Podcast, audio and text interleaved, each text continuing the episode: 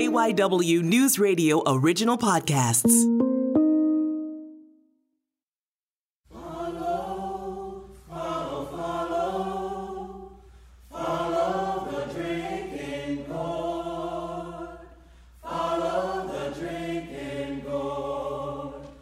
If you live in Philadelphia, or if you visited, you might have walked on the same ground as Harriet Tubman. This whole region had several stops on the Underground Railroad. Some of the streets you might take to get a coffee or go to work are the same ones that Harriet Tubman traveled, guiding people on their way to freedom more than a hundred years ago. That's pretty wild, right? But her connection to the city goes even deeper.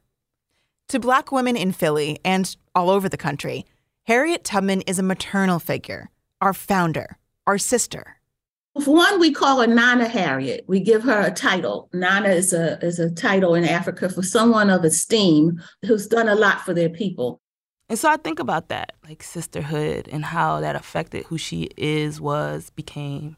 And so when I think of her, and even as young, I was like, that's who I am. You know, that's who I align with you know, that's who I want to be for my society. We have lots of historical markers pointing out spots along the Underground Railroad, and the city is planning a statue of Harriet Tubman. But surprisingly, that has sparked some heated debate. There's no transparency. Half million dollar contract, uh, public tax dollars, and no transparency. So she deserved better than this process the city had. We don't trust, there's no public trust. There's no public trust in any of it.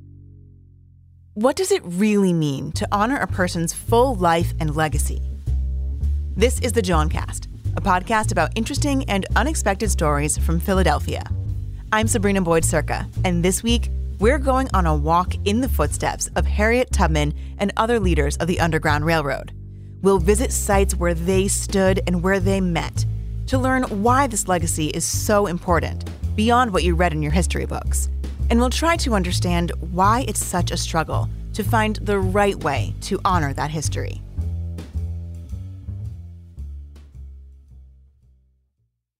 I talk about this whisper, right, and feeling like I hear Harriet whisper. Janine Cook is one of Harriet Tubman's biggest fans, if not the biggest. And that kind of started really young. Like I probably was in like the third or fourth grade. I remember seeing a book with this woman on the cover and they were out in the field and here goes this woman that has like her head wrapped and she looks strong like really strong and i don't think i'd ever seen anyone like that in that context and i remember feeling like yeah that's who i want to be like janine is the owner of harriet's bookshop in fishtown she's a bit of a philadelphia celebrity harriet's bookshop focuses on books by women and bipoc writers as does their sister bookstore, Ida's Bookshop, in Collingswood, New Jersey, named for Ida B. Wells. Both also serve as sort of community centers, hosting events with authors or live music or anything to bring folks together to celebrate and embrace Black joy. Janine has been guided through her life by these whispers from Harriet Tubman. She even wrote some of them down in a book called Conversations with Harriet that whole book is like these meanderings between her and I and things that I felt like I wanted to share and ways in which I felt like she was sharing with me and and when I'm thinking about what the bookshop could be as a as a beacon of light and hope and a space of freedom, I was like, yo, who could who would be the the patron saint of that? And that's Harriet, 100%. Mm-hmm. Janine is really the expert on all things Harriet Tubman. So I asked her to help be our guide as we tell this story. John Tubman was free already, and she was um, still enslaved. Mm-hmm. And somehow they created a relationship where they were able to marry. But John Tubman was down south. He was in Maryland. But she was like, I'm not staying down here. It's not safe for me. She finally gets her, figures out like how to get herself out. And it says, okay, John, I'm out. Like, let's, we, well, we got to get out of here. Like, I can't stay down in Maryland, right? And he's like, nah, nah. So I was just like, to cut. I was like, who is this guy that turns down Harriet Tubman? so, he just said, no, I'm not He wasn't with, with it. He already had someone else and he was moving on. Okay. I like that story because it humanizes Harriet and reminds us that, you know, these great folks throughout history, these great women, they were women just like us that had, you know, heartbreak and love affairs and PMS, you know, like like all of that is real for us, you know, and so Right. so I got invited to the museum, the Harriet Tubman Museum, before it opened in Cape May.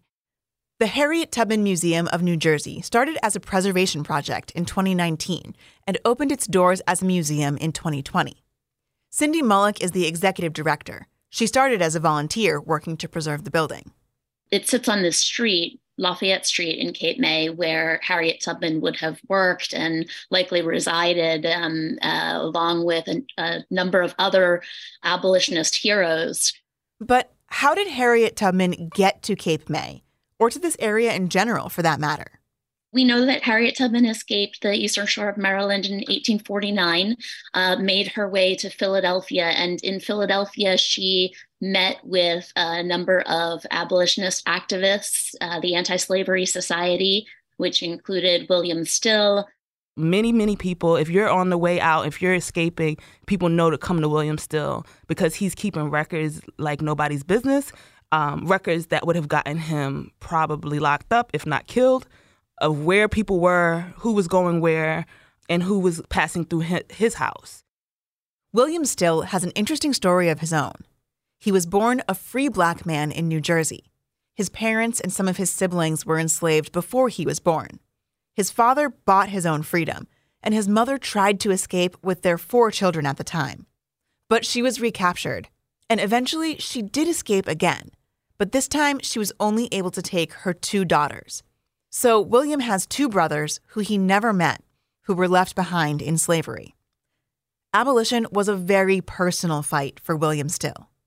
So, as an adult, he moved to Philadelphia to work as a clerk for the Anti Slavery Society. He starts as a clerk, he works his way up. He was an incredible writer and a meticulous note taker. And so he became the chair of what they called the Vigilance Committee. And the Vigilance Committee was the group that would help all of these freedom seekers when they arrived in Philadelphia, when they arrived to the Anti Slavery Society offices.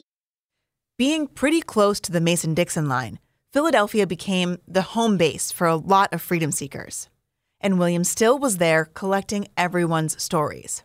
he would basically do an intake interview with them. We could consider it now. These were refugees, these are people who had no documentation. He would ask them all kinds of questions about uh, where they were coming from, what their relationships were with their enslavers, how they were treated, uh, what family they were leaving behind, et cetera. And so after the Civil War, he published these volumes and he called them the Underground Railroad. Um, in 1872, he published them, and many families were able to find each other through this material. So, for all of the work that he did, he's often called the father of the Underground Railroad. Not only did his work help others find their families, One day, a gentleman walks through the door, a freedom seeker. He starts asking him all of those questions, of does this intake process that he was accustomed to doing. What's your backstory? Where were you enslaved? And the answers that he's getting are well, my father purchased his own liberty. My mother escaped, originally took me and my brother and two sisters, but you know, we were recaptured. Then she escaped again and took my two sisters, but my brother and I were left behind. And so as William Still is listening to this, he recognizes that this is his story. This is the story of his family, and that he's meeting his brother through this work for the first time. Knowing that William Still is the man to see when you make it to Philadelphia, Harriet Tubman went to him to help her get a fresh start.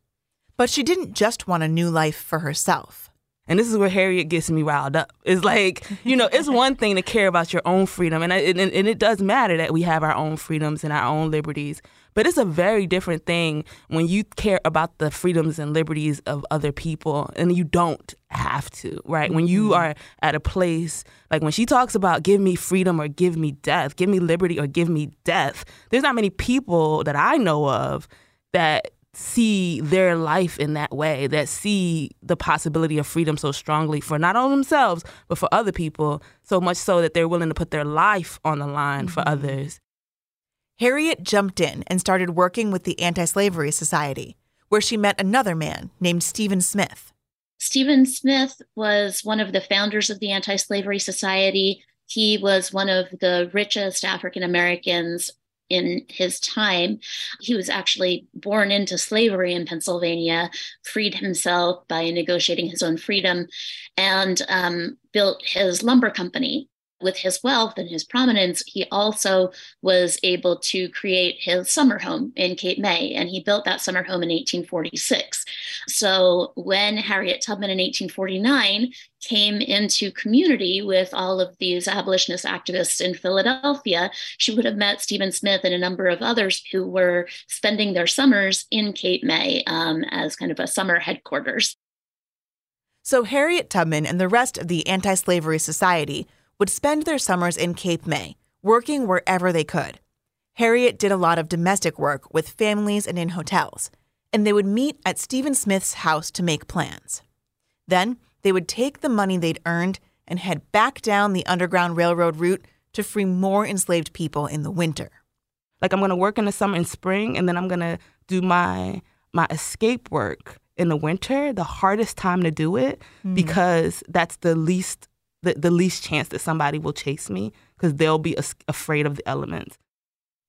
There are 13 missions of Harriet Tubman's documented during this time period, from the Philadelphia area down to the South and back. And every time, she would meet with Stephen Smith and William Still after to document the journey. But they didn't always meet in Cape May. We know that Harriet Tubman spent a lot of time in Philadelphia itself.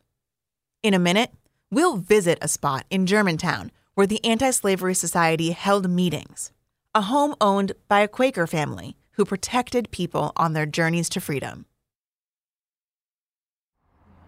Welcome back to the Jawncast. I'm Sabrina Boyd Surka. Welcome to the Johnson House.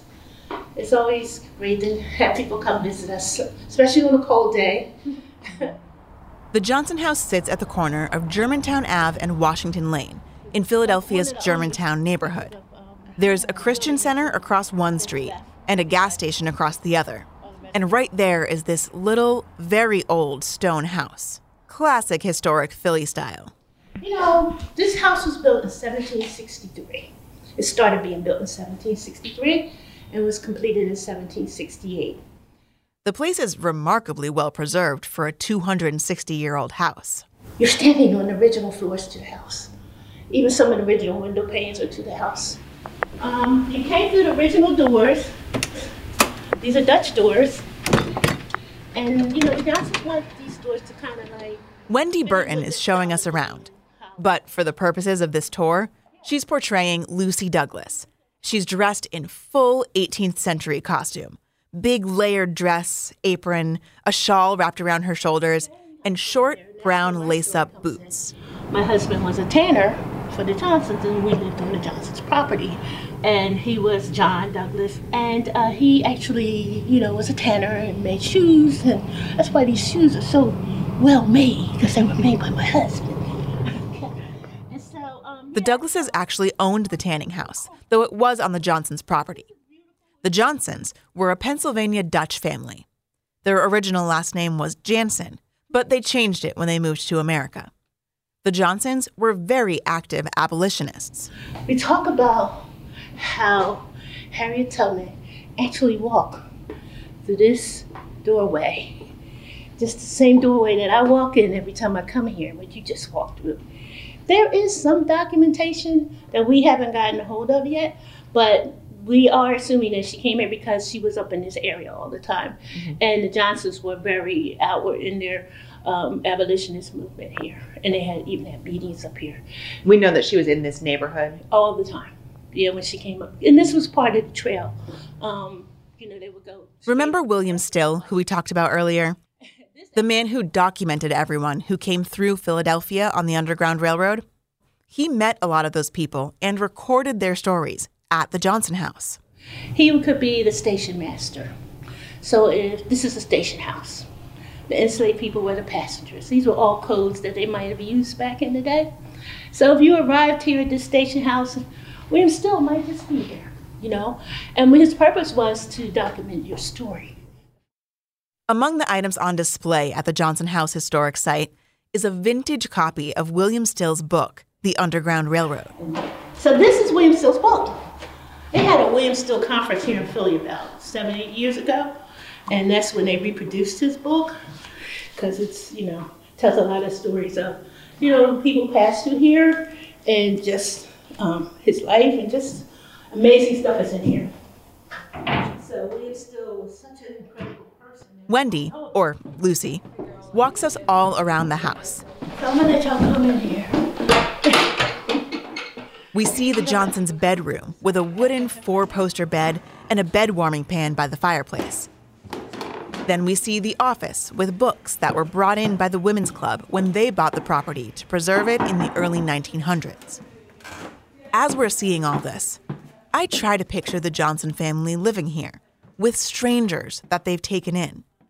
Different groups of recently freed African Americans sleeping in these rooms, eating in the kitchen, remaining within these walls until they could safely move on to their next stop.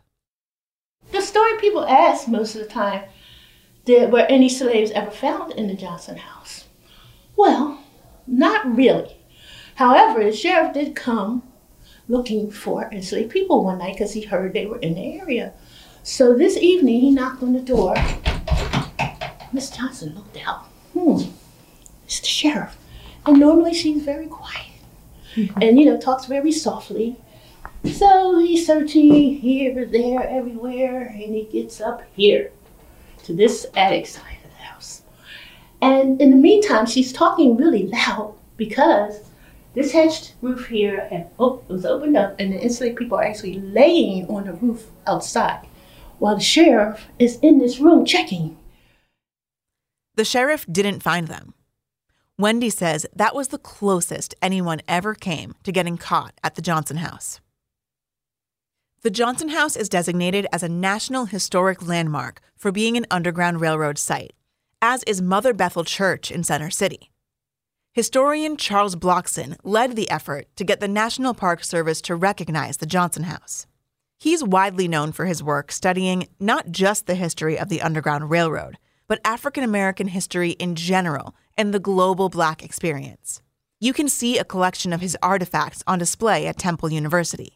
So Charles Blockson, oh my God, he's just talking about the Underground Road, and he has all this energy about it. So he wrote this poem, and I usually recite it on my tour. It goes like this. It's called The Ballad of the Underground Railroad. The Underground train, as strange as it seemed, carried many passengers it never was seen. It wasn't made of wood, it wasn't made of steel, a man made train that ran without wheels. The train was known by many a name, but the greatest of all was the Freedom Train. The passengers were the fugitive slaves running from slavery and its evil ways, running from the whip and the overseer, slave block and auctioneer.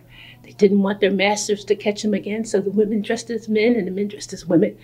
They hid in churches, cellars, and barns, waiting to hear the train's alarm. Sleeping by day, traveling by night was the best way they knew to keep out of sight. Those who knew the secret never did tell the sacred message of the freedom chain's bell. Riding this train broke the laws of the land, but the laws of God are higher than man's. In 2023, unfortunately, the question of how we teach and honor all this history is fraught. I'm Maisha Sullivan Ogoza, and I'm a member of the uh, Celebrating the Legacy of Nana Harriet Tubman Committee. It's a local committee that uh, was formed around the city's commissioning of a municipal statue. There was a temporary statue of Harriet Tubman put up in Philadelphia outside of City Hall as part of her 200th birthday celebrations last year. An estimated birthday, by the way, because her real birthday is not documented. We actually celebrated around the time that she died. The statue was on loan from the artist Wesley Wofford. It's been on display in several cities, moving from place to place. Wesley Wofford, by the way, is a white man. And some of the issues around public arts work is that 90% of all public art is made by white males. Even if the subject matter is a person of color or a woman, 90% of public art still go to white males. The city of Philadelphia now wants to put up a permanent statue of Harriet, and at first, they commissioned Wofford to make it. But that didn't sit so well with some folks in the black community here. And they formed the Celebrating the Legacy of Nana Harriet Tubman Committee in response. It's not just that they were hiring a white man to make a statue of a black woman. Mama Maisha, as the committee members call her, says they should have involved the community in the process. Once we uh, heard that they just was going to give it to them, you know, without a process, we challenged it. And we wanted every step to be open and transparent. What are you looking for to be more transparent, like knowing criteria of what they're looking for or seeing the list of artists who submitted? Like what specifically would you would you like to see? All the above. yeah. All of the above. After the committee wrote a petition and got some public attention from press and a few local politicians, the city put out an open call for artists to design a new statue. Kelly Lee, the city's chief cultural officer, made the announcement. We will be giving a priority to artists that reflect the diversity of Philadelphia. Minority and female artists are strongly encouraged to apply. But Maisha says they haven't heard much from the city since then and the process still isn't fully open and transparent. And we want to see who submitted and uh, what criteria they're using for selecting. And we feel as though it's not enough. We want them to open the process again. We're no hurry about this. We want it done right. The submission deadline recently passed, so we'll have to wait and see what happens there. But this got me thinking about a few other ways that people have been trying to honor Harriet Tubman nationally. There's been talk of putting her on the $20 bill for years, and it still hasn't happened. Janine Cook, the owner of Harriet's Bookshop, has been trying to get a federal holiday in her honor. So, yeah, we've been like working on this like, how do you make Harriet Tubman Day the first federal holiday name for a woman? The fact that there are none mm-hmm. says so much about where we are. Why have all of these things been such a struggle? to acknowledge her in her fullness would expose so much of the contradictions that's out here. She was a reparationist later in life, but when you go deep into her life, into her practice, she wasn't warm and fuzzy. She's a tough, she was a tough sister. And so this is why you get so much pushback, you know. I don't know any other figure from our history that you think everyone loves gets so much resistance at the same time. Now, there are a lot of places that do honor Harriet Tubman and the other leaders of the Underground Railroad. We all know who she is. But what is the right way to honor her legacy and the work that she did with William Still and Stephen Smith and all the other abolitionists of the 1800s? That's a really hard question. Janine thinks that monuments are not the answer. What I invite folks to think about, especially folks in political positions, is, you know, about putting substance over symbolism. We have got to do a serious reckoning of what happened here on the soil. We have to look at that and we have to sit with that and then we have to do the repair work of what to do about that. Because if you were in a relationship with someone and they had done the harmful things that was done to our ancestors, some of our ancestors here on this land, and then they kept, they just stayed in that relationship and was just like, oh, look, I, I got you a, a, a gift. Here's a here's a gift. Here's a monument. Like, no, no, that's actually not enough. You know, that doesn't fix anything. That's gonna take some serious time and effort. And jumping to a monument um, a statue to me is a little premature.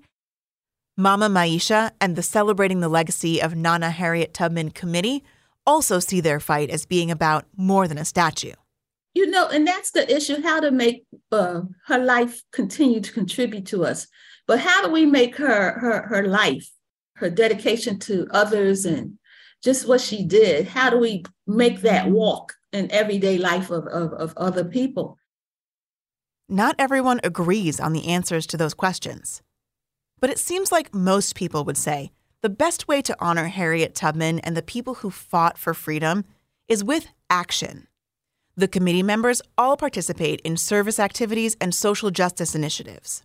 The Johnson House has education programs, bringing local schools there to learn the history on a deeper level. It's really all about channeling Harriet's spirit just like Janine has been doing her whole life. when I think about Harriet, I think about the spirit that traveled through Harriet, right? And that that spirit was a spirit that came before her and existed after her and will exist after us. But we get to invite that uh, an understanding of what that spirit was because it's really needed in the now time right? It's a spirit that i think you know we want to we want to be a part i do. I want to be a part of a spirit that understands freedom. I want to be a part of a spirit that understands humanitarianism. And that's the mm. spirit that i want to understand more of and embody. Yeah because i think it's fly. I think i think it's fly